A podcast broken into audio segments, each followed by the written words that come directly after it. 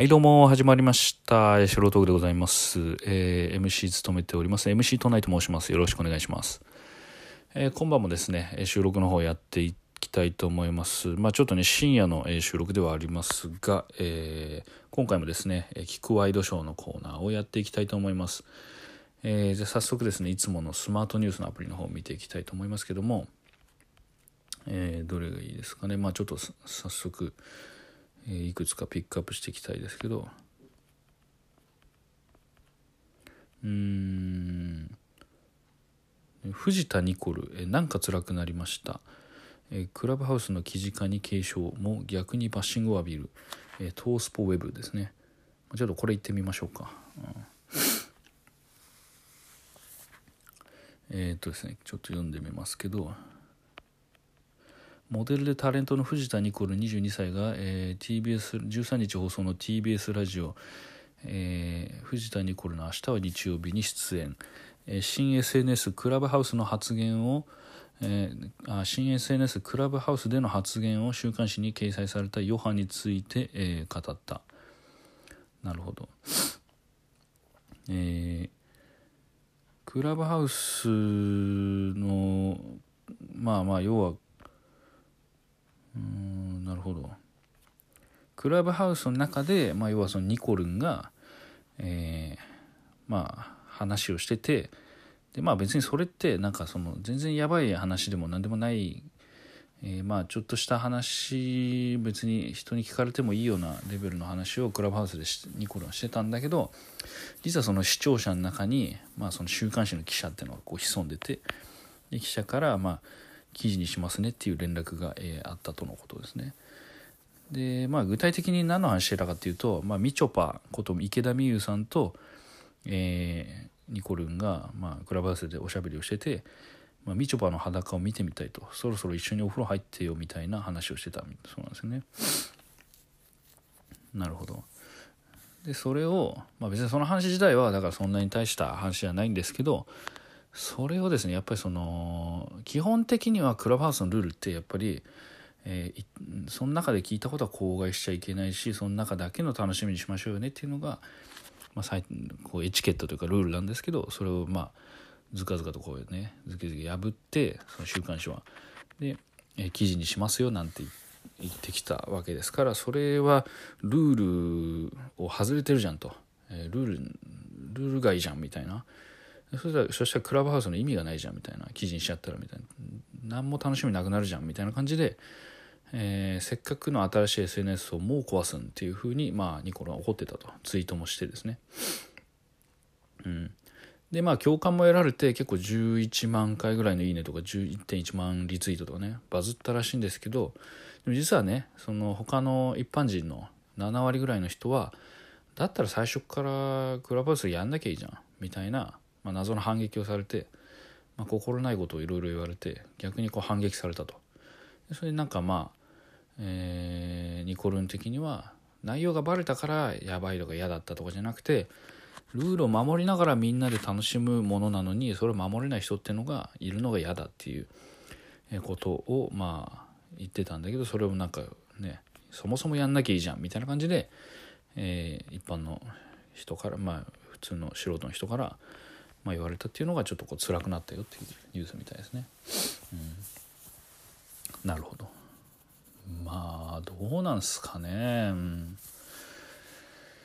うん。うん。まあ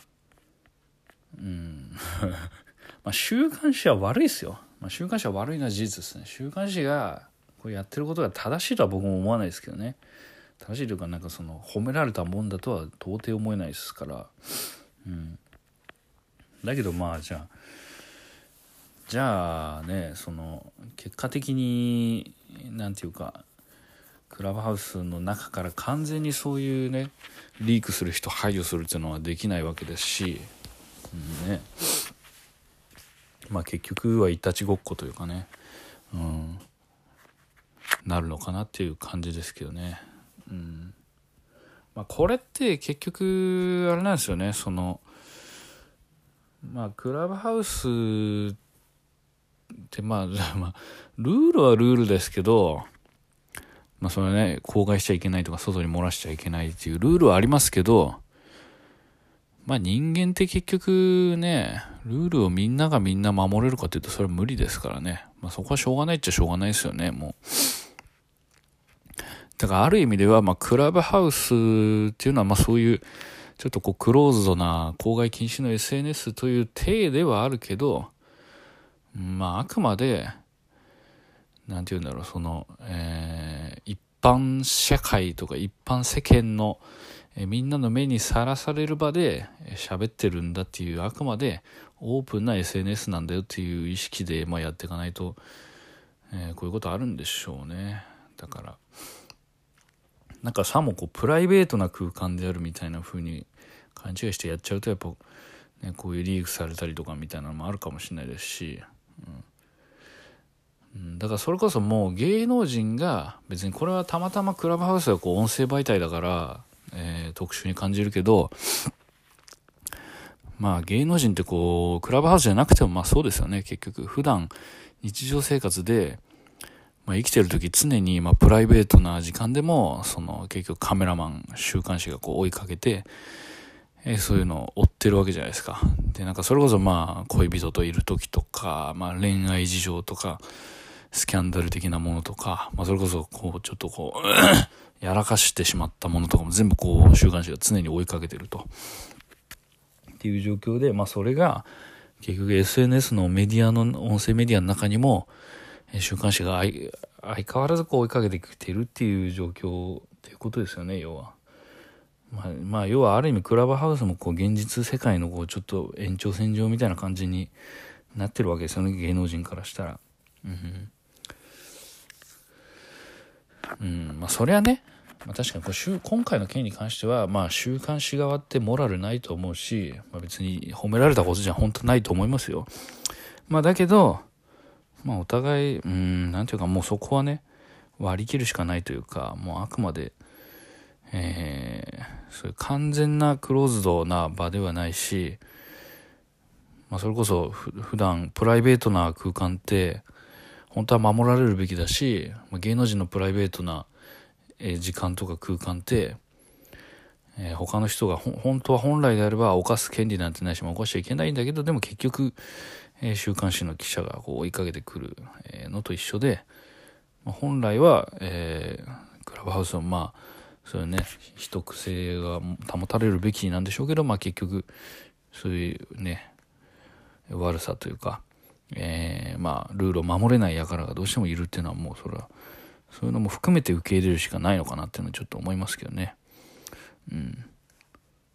変にこう、クラブハウスっていうサイトのこのルールとかにこう変に期待しちゃったりしたら良くないのかなと。うん。まあ、あくまでそういう日常生活と一緒ですよと。うん。まあ逆に言うとね、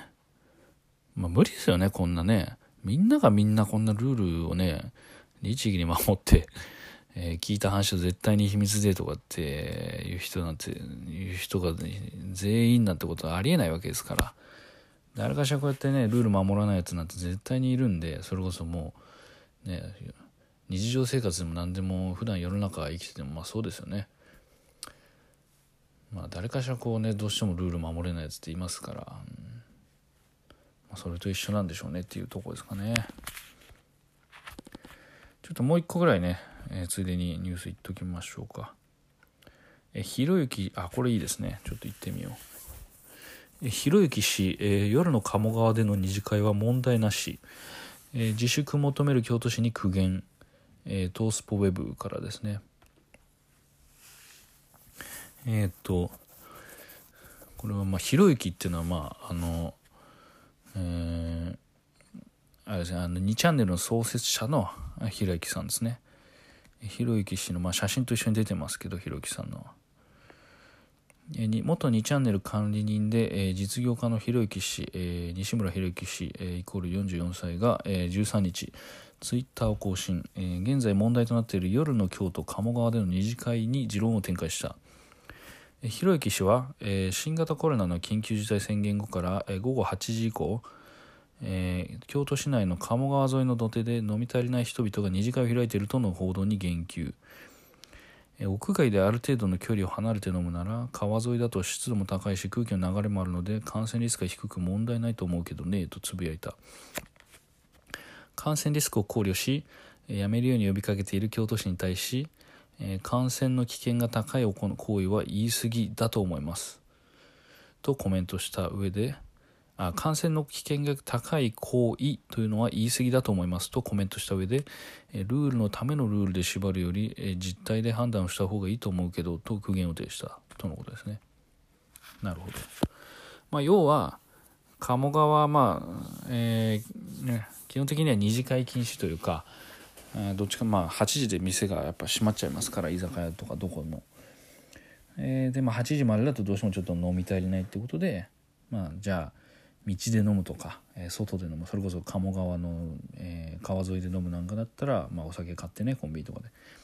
まあ、別にいいんじゃないのっていう、えー、ことで、まあ、サラリーマンとかねやっぱり、えお酒を買って飲んでるらしいんですけどその鴨川でね。それがまあけしからんじゃないかっていうのを、まあ、メディアは捉えてると。でもまあひろゆきさんは、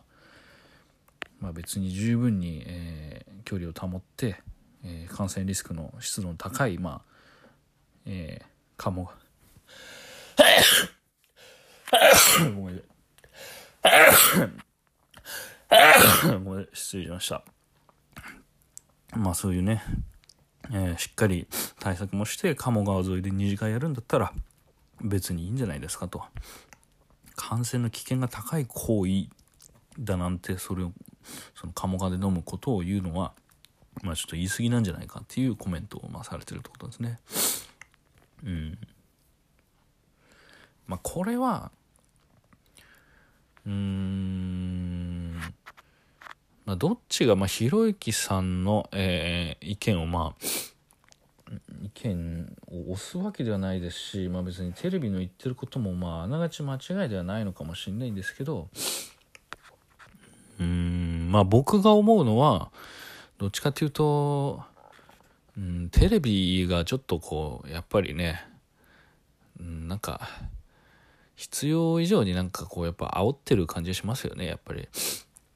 うん、なんかそこかなと。何て言うんですかねなんかテレビってやっぱりテレビのニュース特に民放とかのニュースって何て言うかこうちょっとやっぱり最初根底にはなんか報道機関というからなんかこうね公正平等なこう報道してますよみたいな顔してますけどまあ実際のところは結構なんていうか、まあ、やっぱり、所詮は特に民放なんて視聴率が大事で、数字が命ですから、うん、なんか要は、視聴者がたくさんつきそうな、えーえー、なんだろう、いろんな人がこう見てくれそうな風に、ニュースを作り上げるっていうのが結構やっぱ裏にはあるはずなんですよね。だからちょっとこう、ね、見たくなるようなというかね、こうやっぱり、見たくなるというかこうついつい視聴者がテレビに見見入ってしまう。なんかこう必死なんかこうねこう気持ちが入ってしまうテレビに。っていうようなニュース作りを多分ね意識してるはずなんですよね。まあそう実際そうなんだと思うんですけど。で大体こういうねまあニュースとかで、えー、よくやるこのななんて言うんだろうなこのえー煽る、うん、なんだろう、こう、いら、他人への、他人への嫌悪感みたいなのを煽るのが、やっぱり、多分こう、ニュースの視聴維持率とか、ニュースの視聴者の数をこう、ある程度保つのに、すごく大事なんだと思うんですよ。なぜなら、まあ、このニュースもしっかりですけど、やっぱこのニュースを、まあ、テレビで実際ね、鴨川で飲んでる人が二次会でいて、みたいなのを見て、多分見てる側の人ってこうね、すごくこう食いついてかじりついて見ちゃうはずなんですよニュースを。なぜならこうなんだろう私たちはこんなになんか家でおとなしく、えー、在宅で、えー、やってるのにそうステイホームでやってるのにこいつらはそのルールも守らないで鴨川で、えー、飲んでて、えー、こうすごく密になってんじゃないかとか感染起きたらどうすんだみたいな感じでこいつらは何ていうかずるいやつがいるんだなみたいな。こんなけしからんやつがいるんだみたいなのをこう見てる側ってすごくこう思ってこう怒っちゃう怒るわけですよ。でその怒りのパワーとかこんなやついて許せないみたいなそういう気持ちってのが、えー、あればあるほどやっぱこのテレビ見入っちゃいますから。そういう気持ちが強い、まあ、皆さんも、まあ、経験あると思うんですけどなんかこうねえなんだろう。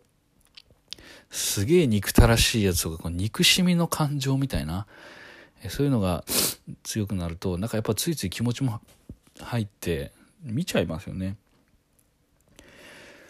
例えばですけどなんか夕方のニュースとかで、ね、よくやってるまあなんだろうすごい不良悪いやつなんか街のなんか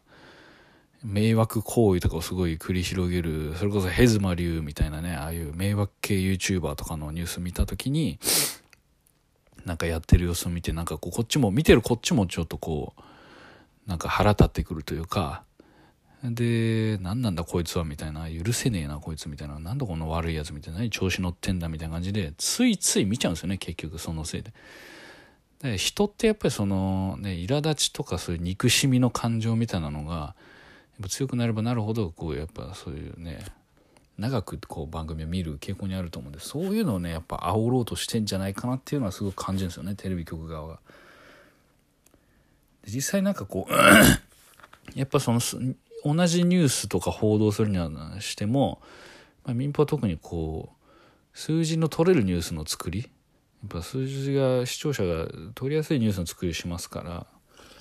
まあ、こういうのもね正直だから探してるんですよね普段から。だからその本当は、まあ、事件があって何かしらそういう事象があってそ,、えー、それが先に来ててじゃあそれをえー、報道しようということで記者が行ってカメラマンが撮ってニュースができるんですけど、えー、こういう、ね、メディアのニュースの作り方って逆で、えー、数字を取るためにはどういうニュースがいいだろう、うん、視聴者がたくさん、ね、見てくれるニュースってどんなのがいいだろう。あこういうニュースだったら視聴者ってたくさん食いついて見てくれるんじゃないか。あじゃあこういうニュースが起きてる現場を一生懸命ちょっとフィールドで探してえー、見つけてこようみたいな記者の人たちに、えー、お前らもこういうニュース映像をちょっと撮ってこいみたいな感じでこういう人がいるらしいからみたいな。って言って撮りに行くんですよ。だから逆なんですよ本当のあるべき姿とはね。実際。だから自分たちの作りたいニュース像視聴率の取れるニュース像みたいなのがあってそれに見合った映像っていうのを、えー、探して探し回ってでそれがたとえそんなには実際のところ実際問題として、えー、そんなに、えー、たくさん人数がまあこの鴨川の僕も正直ね実際のところの鴨川で飲んでる人たちっていうのはそんなに、ね、たくさん人数いなかったんじゃないかなと思うんですよね。結構テレビってこう誇張しますから。実際はそこまでの人数いなくてこう結構ちゃんと距離も取ってねちょこちょことやってるぐらいだったのに全然安全そうなのにやっぱそういうね憎しみの感情を煽りたいがためにわざわざ、えーなんだろうちょっと誇張してなんかすごいさもね、えー、たくさんの人が本当にたくさんの人がなんかこう集まって、えー、なんだろう人の気持ちも顧み人の、えー、迷惑も顧みずそういうふうに飲み会してたみたいな風に言うんですよねやっぱメディアって。でなんかそういうのが背景にあるのかなとはすごく思いますけどね。うんこれはまあ京都の話ですけどまあ東京のニュースでもなんかそういう似たようなニュースは確かにありましたしね、うん、あと最近だとえー、なんだろう自粛警察ものも結構ね、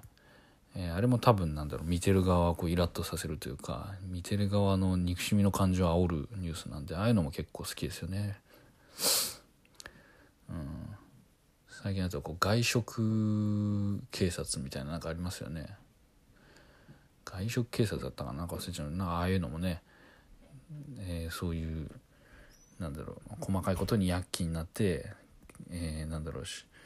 歩いてる人にこう指導しちゃうような、まあ、自粛警察的なやつを取り上げてみ見せると、まあ、視聴者もねこう食いつきますから、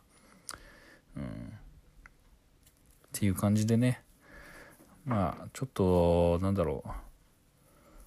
うん、なんかこうやっぱりテレビ局ってこう誇張して言うというかねあるべき、えー、やり方じゃないのかなっていうふうには思います、まあ、そういう傾向がねすごく強いだけになんかこういうニュースを見るとなんかねちょっとこう本当は嘘なんじゃないかとか実際はここまで人数いなかったんじゃないかとかなんか見見てる僕もねちょっとあんまり信じらんねえななんて思っちゃう次第ですね。はい、まあ長くなっちゃいましたが、まあ、今日はねこれぐらいで、えー、終わりたいと思います、えー、どうもありがとうございました。はいどうも始まりました。え素人トークでございます。えー、今日はですね朝10時半ですね。えー、まあまだ午前中ですけどもえー、実はですね、まあ、昨日ですね、あの、非常に大きな地震が、あの、深夜2時頃に、えー、ありまして、えー、皆さん、ね、大丈夫だったでしょうか？え、私もですね、まあ、ま、ちょうど寝ていなかったというか、えっ、と、まだ起きてね、あの、スマホとかちょっと夜更かししていじってたんですけど、結構ね、地震が長かったですよね。長いし、結構やっぱり揺れも強かったので、横にぐらぐらと。結構びっくりしましたけど、ね、今正直ねこうニューテレビのニュースとか新聞とかも本当その地震の話でももう実験だと思うんですけど、えー、皆さんいかがだったでしょうか？またねこれもしかしてこれが余震っていうことで今後もですね、まあ、本震みたいな感じで、えー、大きなこれよりもですね大きな地震が来る可能性も結構ありますので、まあ、ちょっと皆さん、えー、何かあった時に非常用の準備とかして、えー乗り切っていただければと思います。えー、じゃあ早速ですね、今回も、えー、聞くワイドショーのコーナーやっていきたいと思います。じゃあいつものね、スマートニュースのアプリをちょっと見ていきますけども、まあ、正直ね、ちょっと地震の話は、まあいっぱいいろんなニュースとかでされてるので、ちょっとはしょるとして、ただね、結局スマートニュースのアプリも、あの、地震の話がほとんどなんで、多分その辺で持ちっきりだと思うんですけどね。あやっぱそうですね。東日本大震災の余震かっていう噂もある。東日本大震災の余震ってことはどういうこと？10年経って10年後にままだ余震があるってこと？続いてるってこと？ちょっとよくわかんないですね。余震ってうんなるほど。まあってことはじゃあえー、余震って余る震災っていう、えー、意味でもあるわけですから、えー、要は10年経ってもいまだにちょっとまだグラグラとこう来てるようなイメージなんでしょうかね。まあ恐ろしいですね。さてまあ他のニュースですけどもうんそうですね。あこれちょっと面白いですね。マックをマクドと略した新聞はどこ？元社長の逮捕報道を見比べると、全然 J キャス J キャストニュース。マックをマクドと略した新聞はどこ？元社長の逮捕報道を見比べると、東山マック、西山マクドのマクドナルドをめぐる名称問題が改めてクローズアップされている。日本マクドナルドの社長や会長、ベネセホールディングスの会長兼社長を歴任し、え今はゴンチャジャパンの、え、社長、かっこ休職中を務める、え、原田英吾っていうものですかね、これ、ちょっとわかんないですけど、え、容疑者72歳をめぐる報道で、え、原田元社長のマクドナルド時代の肩書きや地域によってマック、マクドと分かれているのだ。なるほど。えー、読売産経が大阪本社版ではマクドとなっていたとのことですね。えー、なるほど。2021年の2月6日に原田社長の逮捕が報じられて、えー、2月7日の朝刊を見たツイッター利用者から、まあ、地域によって見出しにマックとかマクドとかの違いが出ているという、えー、指摘が相次いだとのことです。うんサンスポで言うと、まあ、サンスポでも、まあ、東京版はマック大阪版はマクドになっていたということですね。あ、全国紙で言うとえー、産経新聞なんかも東京本社版はマック元社長。で大阪本社版はマクド元社長とのことですね。もう2つともまあ妻妻に暴行容疑で、えー、逮捕。読売新聞も大阪本社版はマクド元会長妻に暴行容疑、えー、警視庁逮捕ということですね。なるほど。うん。まあ、一方で、えっ、ー、と、地方紙だと、えー、あ、だから朝日新聞とかだと、えっ、ー、と、元マクドナルド会長、大阪も、東京だとそう、も大阪だと、えー、マクドナルド元会長、マクドナルドの原田元会長、これは名古屋。という書きプリとのことだったんで、まあ、これ朝日新聞はあえて、まあ、略さずにマクドナルドと、えー、していたとのことですねなるほどはあ大阪。うん。なるほどまあまあどうでもいいけどね。こんなこと言っちゃうともう元も子もないのかもしれないですけど。えー、まあね。マックもマクドも。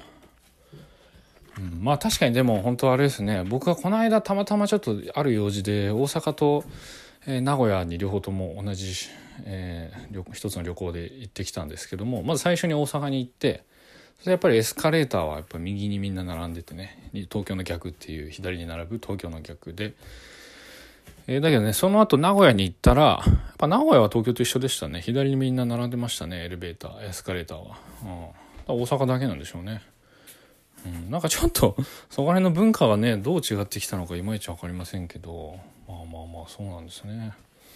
なるほど。マクドナルドね。マクド。うん。マック、うん、なんかイントネーションが違うんですかね。うん。でも関西弁の方が、まあ、どっちかっていうと僕の中でちょっと喋りやすいというかやっぱりなんかいろいろはしょって喋る感じがあるんでまあ、標準語よりはちょっとねやっぱり喋りやすいしなんかこうツッコミ向けですよねやっぱりお笑いの文化があるだけに。なんか東京ってやっぱ標準語って冷静にこうなんとかなんとかですよとかなんとかじゃないのとかなんとかですよねとかみたいな感じで標準語で喋りますけどまあ大阪やっぱりななんかねちゃうからみたいななんとかやからみたいななんか小蘭はみたいなまあ今のは大阪岡山弁だったかもしれないですけどまあそんな感じでね、えー、結構あのなんだろうやっぱりちょっとこう短くしてこう喋る感じなんで関西弁は、うん、まあやっぱりそこは、えー、ちょっとツッコミ向きというかビシッとこうね素早く、えー、速いテンポで、えー、喋る時にはちょっと向いてんじゃないかなっていう感覚ありますよね。うん。なるほどね。うんまあまあそこら辺はそういうこと。じゃあ次のニュースちょっと言ってみましょうか。えー、どれどれ。ああこれも気になりますね。小川彩香アナ。夫の不倫相手に法的措置を検討か。井上公造氏が今後を分析、えー、トースポウェブ。なんで井上公造なんだよ。えっと芸能リポーターの、えー、井上公造氏77歳が、えー、77歳ならもうこの人。はあ。12日とそう考えるとなんかすごい若く見えますよね井上公造さんって。なんかまだ本当50代とかそんぐらいの見た目に見えてましたけどあの人77なんですね。はあ。77でねあの芸能追いかけて。お知らなかったですねその77の若いです。若く見えますね、はあ、で12日朝日放送キャストにリモート出演し小川彩香アナウンサー35歳の夫トヨタえー、なんていうんだこれ。51トヨタ竹ななんかあ郷一郎氏の不倫報道についてコメントした。第一報は4日発売の「週刊文春」だった。さらに8日発売の「週刊ポスト」では不倫相手の A 子さん35歳が取材に応じ豊田氏からは結婚後は肉体関係はなかったと口を合わせるように求められたなどその実情を赤裸々に告白さらに、えー、10日発売の「週刊文春」では小川アナが親しい知人に漏らした夫との今後など第2弾が掲載されているとのことですね。あ週刊ポス週刊文春と週刊ポストに載っていると。なるほど。まさに泥沼だが井上氏はテロップで A 子さんに対して法的措置も検討かと提示。なるほど。ただまあポストセブンに対して週刊ポストの電子版に対していわゆるそういう関係であったと認めているわけですよね。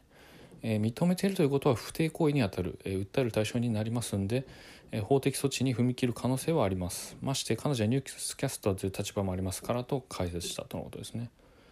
なるほど。ということはまあ要は、えーまあ、さらに、さらに、えー、続き読むと、えー、さらに、えー、そうなってくると、えー、離婚は避けられないというのが普通の考え方になると思いますけどね、と今後の展開を予測した。うん、まあ、離婚は硬いんでしょうね。うん。ね どうなんですかね。まあ、でも、うん。そうね。まあ結局その不倫相手は何でそのそもそも週刊誌にリークしたんでしょうね？わざわざ自分から。それまあ仲がもつれちゃったのかちょっとそこら辺詳しい事情は分かりませんけど。うん。まあ結局ねなんかそのお金かなんかちょこっともらえると思ってまあその恨みもあってね週刊誌にリークしたんでしょうけど。まあ結果的にねこれでえーまあ、自身で、えー、不倫してたよってことはもう認めてるわけですから、まあ、正直あの、ね、それを証拠に、まあ、小川アナから、まあ、法的措置訴えられてもうまあ仕方ないのかなと、まあ、結果的にそうするとね、まあ、この週刊誌からもらったお金よりも多くのね、えー、裁判費用とか、まあ、それこそね、えー、なんだろうその慰謝料？慰謝料みたいなのも払わないといけないですしまあお金がかかっちゃうんでしょうしまあ言わなきゃよかったのにっていうのも思いますけどね。これはなんでその結局 週刊誌にねわざわざ自分からチクることにしたんでしょうね。うん。ね暴露してみたいな。なるほど。まあこればっかりはでも小川アナはまあかわいそうとしか言いようがないというかまあ、とにかく小川アナ自身はまあ結婚してからもね、まあ、真面目にあのニュースキャスター務めて真面目にやってたわけですから、まあ、別に何も非はないですしまあ旦那がやっぱり良くないですよね。うん。なるほど。うん。不貞行為そうね。まあ、旦那はねなんか確か医者だったんでしたっけ？なんか医療関係でやっててなおかつその後なんかそのえー、なんか医療に関わるなんか法人かなんかを立ち上げて多分それでまあ社長だやってたのもあってめちゃめちゃお金持ちでね超莫大な富をこう築いて、まあ、その高校もね開成高校卒業みたいななんかエリートの道をたどってたみたいですけど。うん。まあモテるんですかね。どうなんでしょうね。うん。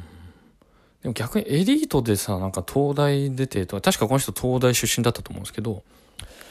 まあそういうねエリート中高で東大出てっていうとなんかやっぱりちょっとこういけてないというかなんかねまあ頭はいいしまあなんかね知的なんでしょうけどやっぱり見た目とか雰囲気ちょっといけてないみたいな人結構ねこれ勝手な もうあの独断と偏見も試験もいいとこですけどそういうイメージちょっとありますけどこの方はどうだったんでしょうかね。まあそれとも昔から改正中高の時からもうすごいイケメンでモテて素敵でほんでねその医者になってからもお金持ちになりつつ表になってっていう感じだったのか。うん。まあ、持って、本当に持ってた人って35歳ぐらいになるともう、もういいかなってなって逆に、あえてこう、逆に不倫しないみたいな、浮気とかしないみたいな人もいますよね、確かに。逆に言うと、なんかその中高時代とかあんま持てなくて、えそういうのがあって、だけど、うん、医者とかになってお金持って、まあちょっとね、こう、お金の周りにじゃないですけど、ちょっと女の子がこう周りについてくるようになったら、逆にもう今までの、なんだろう、そういうね、今までのこう、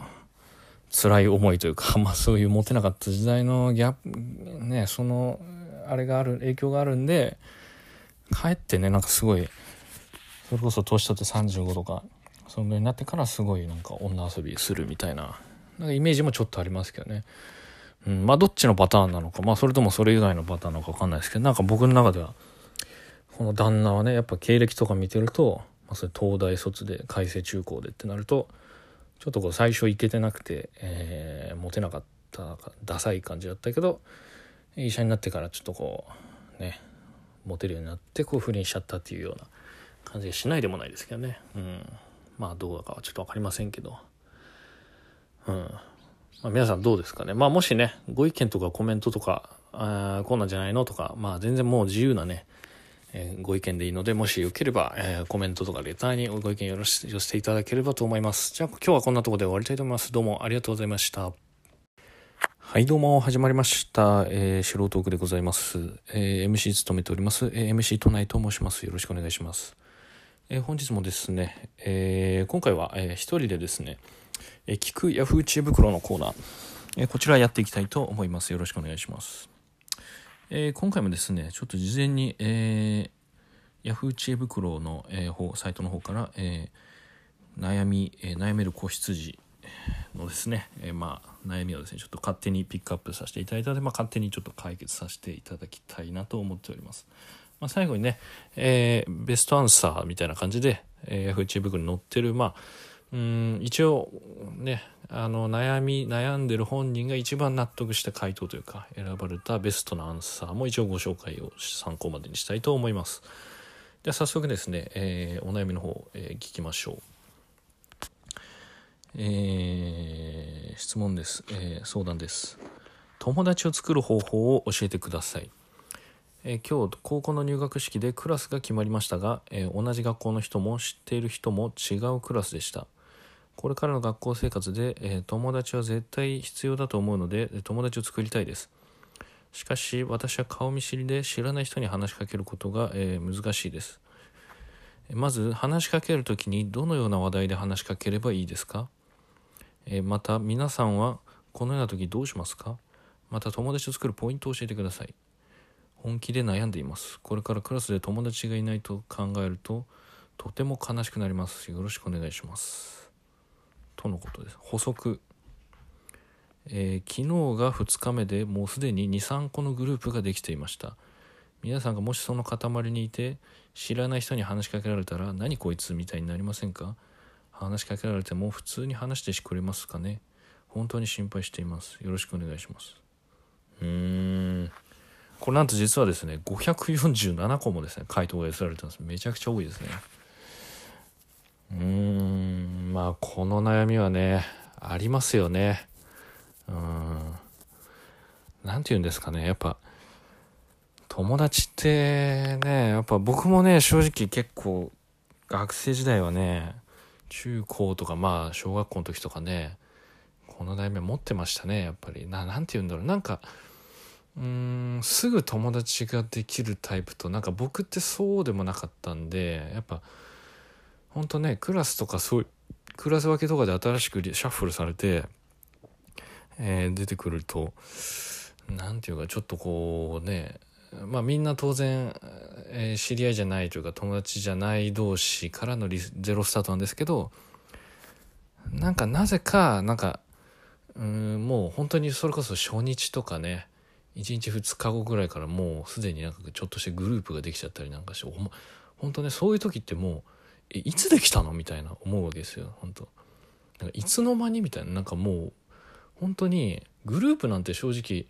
なかなかできるもんじゃないと思ってたの。がもう本当もう本当半日とか1日2日ぐらいでなんか軽めのグループができてたりしてなんかもうそういうの見ると本当すごい焦るし、うん、本当いつできたの？って感じでもう気づかないうちにちょっと目離してる隙になんか新しくグループができてたりしてでそうするとやっぱ焦っちゃうわけですよねなんか自分がそこに入れてないというかなんかもしかしたらもうこのまま自分ってそのグループにも入れないまま一人ぼっちなんじゃないかみたいなのもちょっと不安ももう覚え始めてでそもそもこのグループに自分入るとしてもなんかすげえもう目の前で、えー、なんかすげえね、なんか仲良くやってるわけですよ。なんかもう、和気あいあいと。で、その中になんか急に入り込むわけにもいかないし、じゃあどう、なんかね、自然に入るにしても、じゃあどう自然に入りゃいいのかとか、そもそもこいつらと付き合ってるので自分はいいのかとか、えー、ね、なんかすごい思いを馳せるわけですよ。このじーっと静かに一人で喋んないでいながら。でそれが例えば2、3個とかできるとね、ほんと焦りますよ、正直。自分もこのまま友達できないんじゃないかとか、それグループの中一切入れてもらわないで一人ぼっちになるんじゃないかとか。うん。で、正直でもね、うん、それは何の不安、何のための不安なのかっていうと、何に対する不安なのかっていうと、結局、やっぱりね、なんかその、グループで何かを作らされたりとか、なんかグループで作業したりとか、なんかペアを組んだりとかしてくださいとか、そういうのが小学校、中学校、高校ってあるんですよね、やっぱりそういうのが。うん。で、なんかそういうのへの恐怖。だそういうのになった時に、グループが、ねやってもらえる人が組んでもらえる人がいないで大体その出来上がってるグループの中でペアを組んだりとかねするじゃないですか。うん、でクラス始まってから大体もう1週間もしたら体育の授業なんて始まりますからね。ほんで何の気の知ら何の気も知らずにこう体育の先生なんて大体、えー、今からこうペアを好きな人と組んでくださいなんていうこう無茶ぶりをし始めて、ね、好きな人ってお前そんなそれが難しいんだよって話ですけどそう。そうなんですよ。でそういうのがとにかく怖い。でその時に誰も組んでくれる人いなくて一人ぼっちでねじゃあ代わりに先生と組もうかとかって言われてもいやいやいやみたいな。恥ずかしいしみたいな。先生と組ん中でもういかにも友達いないやつみたいじゃんみたいな。それも嫌ですしね。うんなんかすごいねなんか今度逆にうんなんかこんなこと言っちゃあれですけどめちゃめちゃイケてないなんかそのクラスの中ではもう明らかにえー、なんかダサいというか、なんかオタク系というかね、そういう友達いなそうな系のやつと、最後、その、そいつらと何人かだけ残って自分ペア組まされたりとかね。うん。で、そうすると、えー、なんか、すごい、なんだろう、自分的にはもっとね、えー、なんか、うん、なんかもう、もうちょっとこんな奴ら、自分的にはこうね、やっぱり自分は高く見てるわけですよ。だからこの、もっといけてるやつと友達になりたいと思ってんのに、なんでこんな奴らと組まなきゃいけないんだみたいな。なんかちょっとそういう変なプライドもあるんですよね。だから。友達は欲しいし、友達のグループには入りたいけど、かといって、なんかすごいね、なんか変なダサいグループには入りたくない。そこまで自分を落としたくないみたいな。まあその、自分を落とすっていうのもそもそもそのグループ、そのグループの人たちにからしたらすごい失礼なことではありますけど、やっぱそういう変な、うーん、なんていうか、カーストというかね、上下関係というか、プライドみたいなのあるんですよね。えー、っとですね、めちゃめちゃあの前置きというか、あの、ごめんなさい、僕がめちゃめちゃ共感しちゃって、これできるんで、これすごい共感の時間長くなりましたけど、うーん、まあ、結論ね、これはね、ちょっと難しい問題すぎて、なかなか僕も一言でズバッと答えられないですね、これは。うん。強いて言えば、僕は本当にあの思ってるのはそもそも論ですけどこれはねやっぱ日本のこの教育の過程が悪いかなと。僕はもうそこに 疑問を呈しますよね。うん。僕はそこはおかしいと思います。そこはちょっとななんていうんですかね。うん。なんかにやっぱそれこそ文科省じゃないですけどその日本がこうね作ってるこう教育の仕組みというか体制というかあり方みたいなそういうのがちょっとおかしいんじゃないかなと。えなんでかっていうと、えー、まあやっぱ大学大学でいじめってなくないですか？要は。でまあ社会人でいじめっていうのはまあなくないまあでも確かに女同士の職場のいじめとかはありますけどまあ男同士とかだったらあんまないですよね。うん。いじめって結局まあ確かにね一個言えるのはその毎日同じ顔同じメンバーでえー、同じ 同じ席の位置でですね毎日顔つき合わせて会ってるからやっぱグループもできればなんかこのうんいじめたりとかねそれこそ無視したりとかなんかそういうのが人間関係の変な歪みみたいなできるわけですよ。うん合わないやつってやっぱりいるわけですから人間誰しも。で合わないやつと喋らないし別に会う必要もない交流する必要もないみたいなそういう空間が作れてれば別になんかいじめとかできないはずなんですよ。その合わないやつと無理やりでもなんか一緒にいなきゃいけないとか、同じ隣の席とか近くの席でやんなきゃいけない、共同作業しなきゃいけないとか、入れてあげなきゃいけないとか、そういうのがあるから、それこそ大人じゃないですから、やっぱりその精神的にもね、幼い小学生たちが、じゃあそれをうまく大人の、えー、なんだろう、大人の対応で、ね、しっかり、ね、仲間に入れてあげるとか、そういう気遣いみたいなのはできませんから、彼ら。うん、そそれをねなんかうまくやれって言ってる方がおか無理なんですよね、うん、だから体制が悪い、うん、だだから大学って授業を出てもね別に座る席も自由ですし前座ろうが後ろ座ろうが別に誰かと毎日隣に座らなきゃいけないルールもないしえー、別になんなら大学もね、別に、大学って別になんなら、授業をちゃんと単位取れてれば別に行かなくてもいいわけですから。で、サークル行けばサークル活動をやってて、えー、それこそ学生同士がね、えー、楽しくグループ組んでやってて、それも気の合うサークルに自分を選んで入ればいいわけだから、合わないサークル入んなきゃいいし、行かなくなりゃいいだけなんで、選べるわけですよ。だからやっぱりそのせいか、大学っていじめってないっすよね。俺もあんまり大学でいじめって困っててとか、大学でいじめられて、えー、不登校になってとか聞かないっすもん。そもそも別に絡む必要ないし、組む必要ないし、えー、交流する必要ないし、選べるんですから。だからそういう環境になってれば、別にいじめって起きないんだろうなと思いますけどね。うん、だからそそれがねなぜか知んないけどいまだに多分やっぱり小学校とか中高とかってうん、ね、毎日顔つき合わせていまだに体育の授業とかもペア組んでくださいとかやってるでしょ？多分班を作ってくださいとかチームを組んでくださいとかね。あれが良くないですよねやっぱり。でなんかあれを必要なものだとなんか思い込んでる大人が多分いるんですよおじさんたちが。あれをやるとなんか共同作業をやる能力が身につくとか共同体を作り上げるとか人とのこのなんだろうコミュニケーション能力とかなんか人付き合いをする能力がつくとかね。でもなんかそういう訓練になるからやるべきだと思い込んでる人がやっぱいっぱいいるわけですよ。うん、じゃああなたじゃあそれでえまあそれ確かにもしかしたら多少なりともそういうペアを組んでやる中でなんか共同作業とかをやる力がつくのかもしれないですけど一方でやっぱそのいじめとかが起きてね、こう自殺とかね、それこそ本当に、本当にやばい場合は自殺とか、ね、しちゃう子も出てくるわけです。出てきてるわけです実際にいじめが起きて。暴力とかね。そこまでして学ぶスキルじゃねえだろうと。別に正直そこまでしなくても別の機会で学べるよ、そんな共同作業とか。ね、みんなでコミュニケーション取ってとか、えー、社会でね、みんな共同意識を持って動くみたいなのは別に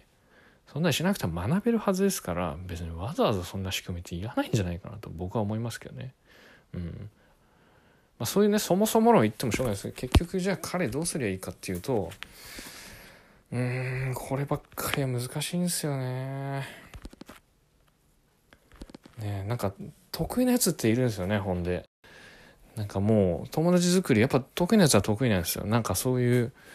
なんか知んないけど、ふらふらっとこう、初日から、えー、ぽつりぽつりと喋る相手を作ったりとか、友達作ったりとかね。うん。で、なんかもう、実はね、なんか初日から初めて会って、初めましてで喋ったばっかで半日ぐらいしか経ってないのに、なんかもう周りからすると、なんだろう、もう56年一緒に付き合ってきた仲のような雰囲気を醸し出すやつ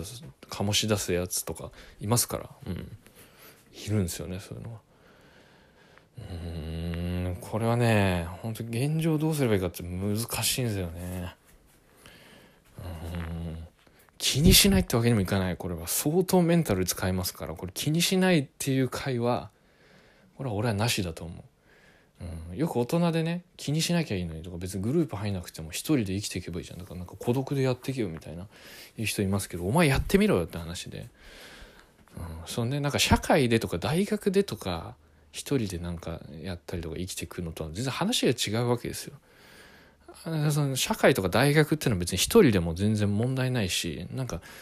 無理強いしてこうペア組まされたりとかそういうのないですから好きなとこ選べますから全然辛くはないんですよ。だけど小学校の中で孤独のね一匹狼で生きていくっていうのはそそれはもうメンタル的にほぼ無理に近いですからね。うん。そういう、えー、アドバイスとかね、えー、孤独でいいじゃないかとか、一人でいいよみたいな、そんなの合わせる必要ないよなんていうアドバイスをしている親御さんいたら、ちょっとぜひ注意していただきたいなというところですけど、ちょっとね、私ごめんなさい、これいい答え出ない、もう永遠の悩みというかね、難しいテーマだと思うんで、ベストアンサー見ますけど、えー、ちょっと長いですね、これ。ベストアンサー長いんで、ちょっとはしょって読みますけど、うん、ぽーちゃんさん、えー、ベストアンサ、ー、私も人見知りでした、えー、でも人見知りって損、え自分にとってマイナスしかならないの。私は人見知りだからって言うけどほとんどの人が最初は人見知りすると思うよ。だからほんの少しでも勇気を持って自分から話しかけてみたらどうかな。実際私も人見知りが激しい内弁内弁慶タイプだったの。でもね話しかけるの話しかけられるのを待つより自分から話しかけた方が楽ってことに気づいたの。話題なんてまずは自分が聞きたいこと疑問に思ったこととかでいいと思うよ。どこの学校から来たのとか。電話通学電車通学チャリ通学兄弟はいるの？彼氏は？部活何入る？とかさ。私には今年小学4年になった娘がいるけど娘にも友達は一番の宝物よ。あなたが将来どんなにおバカさんでもどんなに貧乏でもお友達がいればあなたは幸せなはずよ、えー、逆に友達がいないと本当に人生つまんないよと。うん。なるほど。友達がいるからオール1の成績だったとしても楽しい、えー、学校に行きたいと思えるはずですと。なるほど。まあ、心を強く持って新しい環境をいかに楽しく過ごせるか。それだけを考えてみてください。私からは以上です。ということで、まあ、60人の方がナイスしていてね。これはベストアンサーということで。うん。で質問者からお礼のコメントでま、全部の回答じっくり読ませていただきました、えー、私は皆さんのアドバイスを生かして自分から話しかけました。話しかけた相手も不安だったそうです。ちなみに今は9人ほどと仲良くなりました。私と同じく不安な人はクラスにも知恵袋にもたくさんいて安心しました。ベストアンサーは一番元気づけられて見て泣いてしまった。この方にしました。本当にありがとうございました。とのことです。ああなるほどね。まあ、僕はね、うん、まあでも結果オーライというか結果的にこの人はねえこの女の子は、まあ、勇気を持って話しかけて友達ができてね今では9人も友達がいてっていう、えー、無事、えー、だったみたいですけど、まあ、僕はちょっとねなんか完全にこのベストアンサーの答えが、うんまあ、正しいかっていうとちょっと僕は疑問ですけどね。今回たまたま勇気持って話しかけてくれてうまくいったけど、うん。まあ、それでもねなんかやっぱりうん人付き合い難しい子っていますからなんか友達が全てとかなんかその絶対に友達がいなきゃいけないとかうんお金より勉強より友達なんだみたいな。友達が逆に言うとじゃあ本当にどうしてもなんかコミュニケーションなかなか取れない子でうん一生懸命話しかけて、えー、見たもののなんかあんまりうまく会話が弾まなかった友達になれなかった無視されたとかねあとより傷ついちゃってでなおかつ友達が、えー、友達が本当にいることがそんなに大事なんだとしたら友達いない俺ってやばくない？どんどんこうメンタルやられていくんじゃないかなと思っちゃうわけですよ。だからそこはね別に友達ね本当にきつかったらまあうん無理する必要もないよっていう一言も必要なのかなと思いますけどね。なんかそのさも友達がいないともう絶対やばいみたいな。だからもう死んでもこう話しかけてみた方がいいんじゃないのみたいなのもちょっと、うん、人によっては良くないのかななんて思いますけどね、うん、もうそういう人はもうほんとねうんなんかよくねオリラジのあっちゃんとかもねなんかその中高は本当いじめられてたというか友達がマジいじめられてたか分かんないですけど友達がマジでいなくて、えー、でもその分なんか見返してやるぞっていう気持ちで一生懸命勉強して慶応に受かってでなんか最後はお笑い芸人になってみたいな今では人気者みたいな感じです、まあ、そういう人生もありだと思うんでまあ必ずしもねなんかうん、まあもちろん勇気出してまず話しかけてみるっていうのは大事だと思いますよやってみてほしいとは思うんですけどやってみて本当にダメだったらそれはそれで仕方ないと思うんで、えー、別に、うん、そうじゃなくても、えー、楽しい人生って社会とかね大学出たら待ってますから、まあ、そういうね今をねしっかりとこう生きていただければっていう感じですかね。まあ、そんな感じでちょっと長くなっちゃいましたけど今回も、えー、これで終わりたいと思います。どうもありがとうございました。はい、どうも、始まりました。素人でございます。え今回もですね、えー、聞くヤフー知恵袋のコーナーをやってみたいと思います。えー、ごめんなさい、ご案内、えー、ご紹介遅くなりました。えー、MC 務めております、えー、MC 都内と申します。よろしくお願いします。えー、じゃあ早速ですね、えー、今回ピックアップした、えー、相談の方ですね、ちょっとご紹介したいと思います。これヤフー知恵袋の方からちょっと拝借、えー、しております。えー、こちらのお悩みです。はい、ドン。えー、彼氏を部屋にあげたくないです。えー、318個こう回答が来ている、まあ、結構な、えー、悩みですけども、え最近付き合いだした彼が、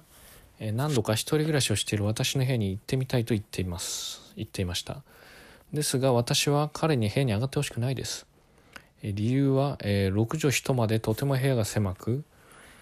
部屋の半分近くが、収納場所としても使っているベッドで、えさらに同じ部屋にハムスターも飼っていてえー、趣味で工作もしていてその作業場にも一部なっていてとても狭くいろいろと物が置いてあるので、え、彼をあげるのは恥ずかしいです。それと築30年近く外観も古びていて、至る所に老朽化がありやはりそれも恥ずかしくて彼にはできれば見せたくないです、えちなみに彼は会社の寮で暮らしているので彼が住んでいるところに行くことはできません。今までは軽くスルーしてましたがこれからデートを重ねればちゃんと伝えなければいけないと思います、えー、ですが上記理由を素直にそのまま伝えたら惹かれちゃうんじゃないかと心配不安です、えー、彼に惹かれずにまたせっかく部屋に行きたいところを言ってくれてん？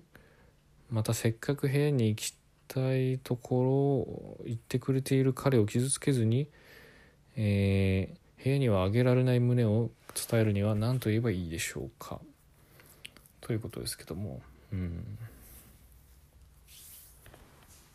うん。なるほど。まあ部屋が狭くて、えー、ハムスターも飼ってまあハムスターはなんならね可愛いしまあ別に彼氏と楽しめるんじゃないかなと思いますけどまあ狭いと。で部屋の半分が収納場所で使っているベッドなのもあるし趣味で工作もしてて作業場もあると。狭くていろんなものが置いてあるので彼をあげるのは恥ずかしいと。なるほど。しかも築30年の古びた、えー、建物ですよと。なるほどね。うん。そうね。まあでも大体この手の悩みって大体出てくるのが、気にしなきゃいいじゃんみたいなそういう答えってあると思うんですよ。別に確かにこれって聞いてみるとまあそんなにひどいまあ結構築30年のマンションビルっていうのは結構築30年っていうのは結構大きいのかな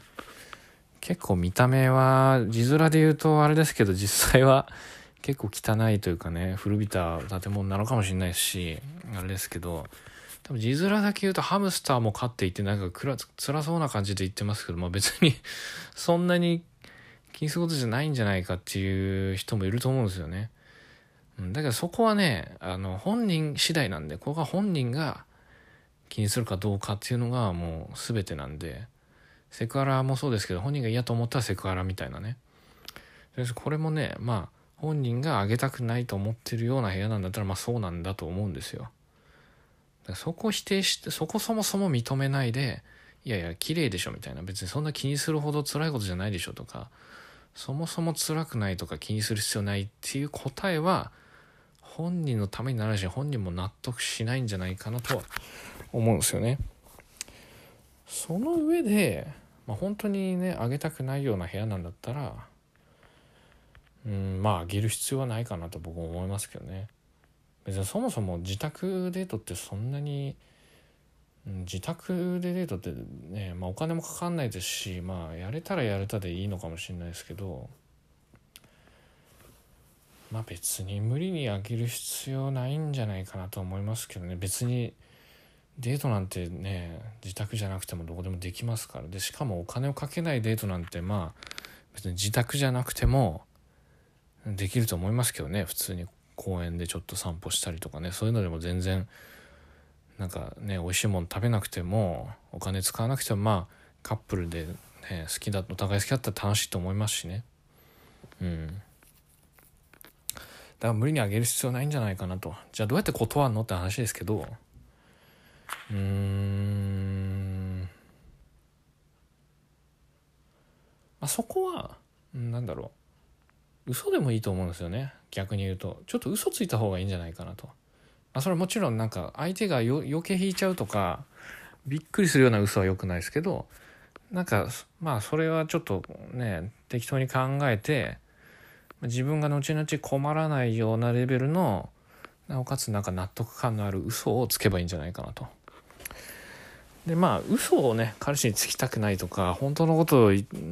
なんかその嘘自体がそもそも嫌だっていう人もいるかもしれないですけどまあ嘘って結構人間生き抜く上では非常に大事ですから、まあ、場合によってはね嘘も方便っていう言葉はやっぱりすごくいい言葉だと思いますけど、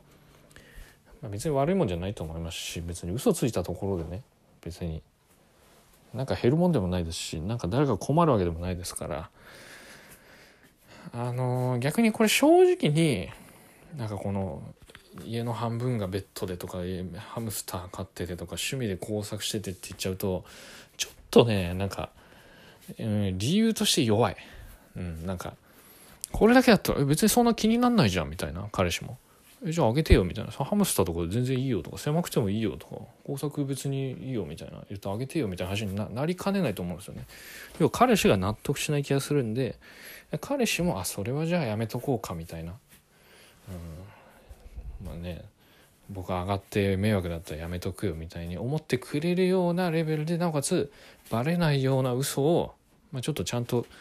考えてその嘘をつけばいいんじゃないかなと思いますけどね。まあ、そうすれば彼氏もね納得してそれはそういう理由があればしょうがないねって上がんないですし、え、まあねそうするとまあ、まああの、解決お互いねいい感じになれるかなと思うんですけどね。うん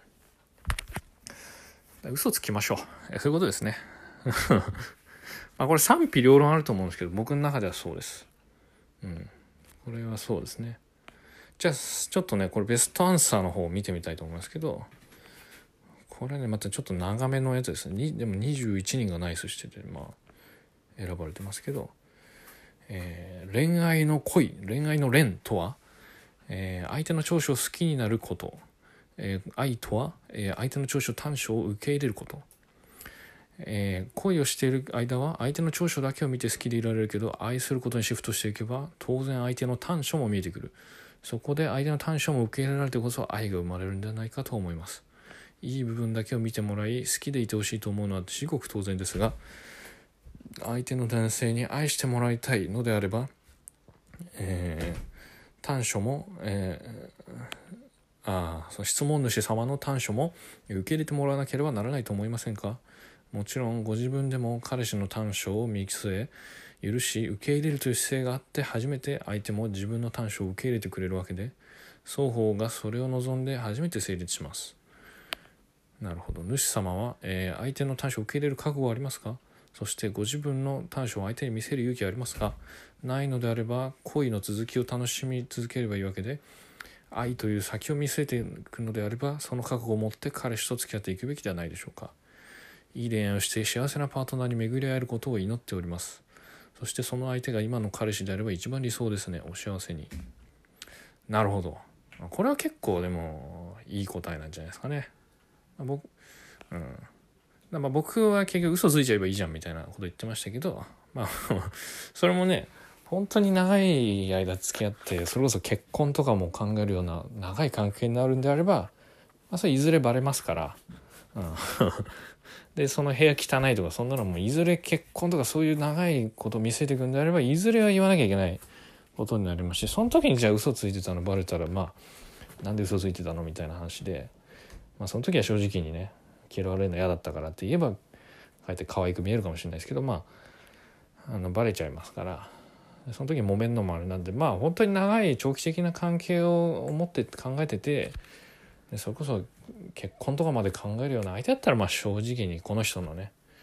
言ってる通りまあ正直に言って、まあ、そこも含めて受け入れてもらうっていうのでいいんじゃないかなと思いますけどね。で逆に言うと自分が受け入れてもらうからにはやっぱそのこの書いてる通り自分も相手のことを受け入れなきゃいけないっていうね。うんまあ、それ受け入れられない人結構多いですからね大体お互いなんだろう懐が狭いというかなんか心が狭いというかね。まあ、大体そういう人は結婚とかも続かないですから、まあ、そんな感じでですねまあいわゆるこの人書いてる恋の方をやりたいんであればいやそんなに長く長期的にまで考えてないんであればまああのバレない程度の嘘を上手につけばいいんじゃないかなと。でまあそれ長い愛ってこの人書いてますけど、まあ、それ結婚とかも意識しているんであれば、まあ、正直に言って、お互いそういう悪いところも含めて受け入れ合うっていうのがそれでいいんじゃないかなと僕も思いますね。確かに。これはいい答えかなと、まあ、ちょっと思いますけど。質問者からのお礼とコメント。皆様たくさんのご回答とアドバイスありがとうございます。部屋はできるだけ片付けて彼には素直にちゃんと話そうと思います。なるほど。そして彼に対しても広い心で受け入れる気持ちを持つべきだと気づきました。ありがとうございました。おこれはなんかうんなんかいい感じの、えー、なんか解決したみたいですね。結果的に、まあ、彼氏にはちゃんと、えー、そういうことを話そうと思いますと。で彼にもちゃんとおおらかにこう彼の悪いところも受け入れるような気持ちを持つべきだと気づ改めて気づけたというこれはまあ一つね。これ成長したというかいいんじゃないの、なるほどね。よかったよかった、まあ、この人はね質問者の人はね何歳ぐらいなんでしょうね。なんか彼氏を家にあげるとかなんかそういう、うん、ハムスター飼っててとかなんかそういうのも見る。でも彼は会社の寮で暮らしてるって言ってるから彼は社会人で、まあ、社会人同士のカップルが多分22345ぐらいのなんかちょっとこう20代前半ぐらいの社会人カップルって感じなんですかね。まあ高校生のカップルって感じじゃないですよね。うん。なるほどね。まあまあそんぐらいの年だったらね、まあ、場合によっては結婚も見据えたりとか長い関係になることもあるんでまあそれがね高校のカップルとかだったらまあ多少嘘ついてもまあすぐ分かっちゃったりとかしますから、まあ、別にいいんじゃないのって感じですけど。まあね、まあ、長期的な関係を見据えてこう付き合ってきたらいいですね。まあこんな感じでね今回の方これで終わりとしたいと思います。どうもありがとうございました。